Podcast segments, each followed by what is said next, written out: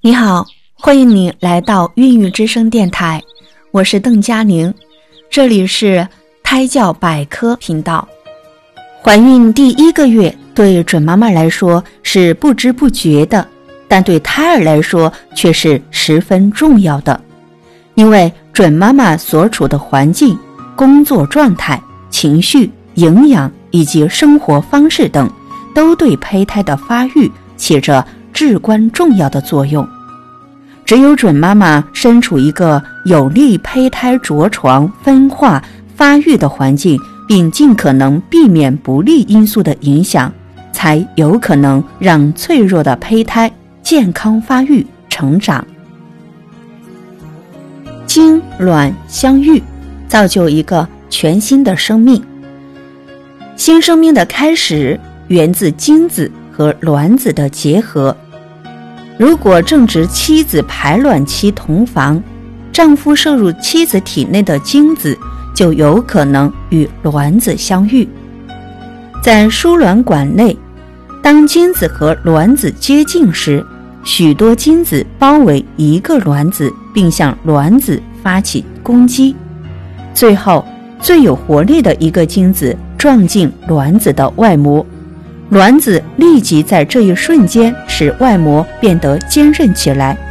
使得其他精子无法进入。于是就形成了一个受精卵。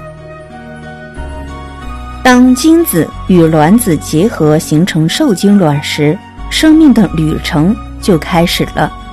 在以后的几天里，受精卵沿着输卵管向子宫移动，同时迅速进行细胞分裂。受精后四到五天就能到达子宫腔。受精卵到达子宫腔后，能分泌一种分解蛋白质的酶，侵蚀子宫内膜并埋在功能层中，子宫内膜缺口迅速被修复。这个过程称为受精卵的植入或着床。受精卵埋在子宫内膜里，得到子宫的滋养，就好像种子种在肥沃、潮湿、疏松的土壤里，并得到它生长发育所需要的营养。孕卵不断的生长发育，成为胎儿。胎儿第一个月的发育情况是这样的：直径 零点二毫米左右的受精卵大约在受精后七到十一天着床，然后渐渐地长大。严格说来，怀孕八周末以前应该被称为胎芽，而非胎儿。三周左右的胎芽长度约 零点五到一厘米，肉眼勉强能看见，质量不足一克。从外表看，头部非常大，占身长的一半，头部直接连着躯体，且有长长的尾巴，其形状很像小海马。这时还看不出它和其他动物的胚芽有什么区别。胚胎植入子宫内膜后，外层细胞通过细小的血管与母体相连，内层细胞则分化成三个胚层，这三个胚层是胚体发育的始基，每一个胚层未来都将形成胎儿身体的不同器官。内层将形成一条原始管道，它以后发育成肺、肝脏、甲状腺、胰腺、泌尿系统。中层将变成骨骼、肌肉、心脏、睾丸或卵巢、肾脏、脾脏、血管、血细胞和皮肤的真皮。外层将形成皮肤、汗腺、乳头、乳房、毛发、指甲、牙釉质和眼的晶状体。到怀孕一个月末，胚胎的三个胚层才分化完成。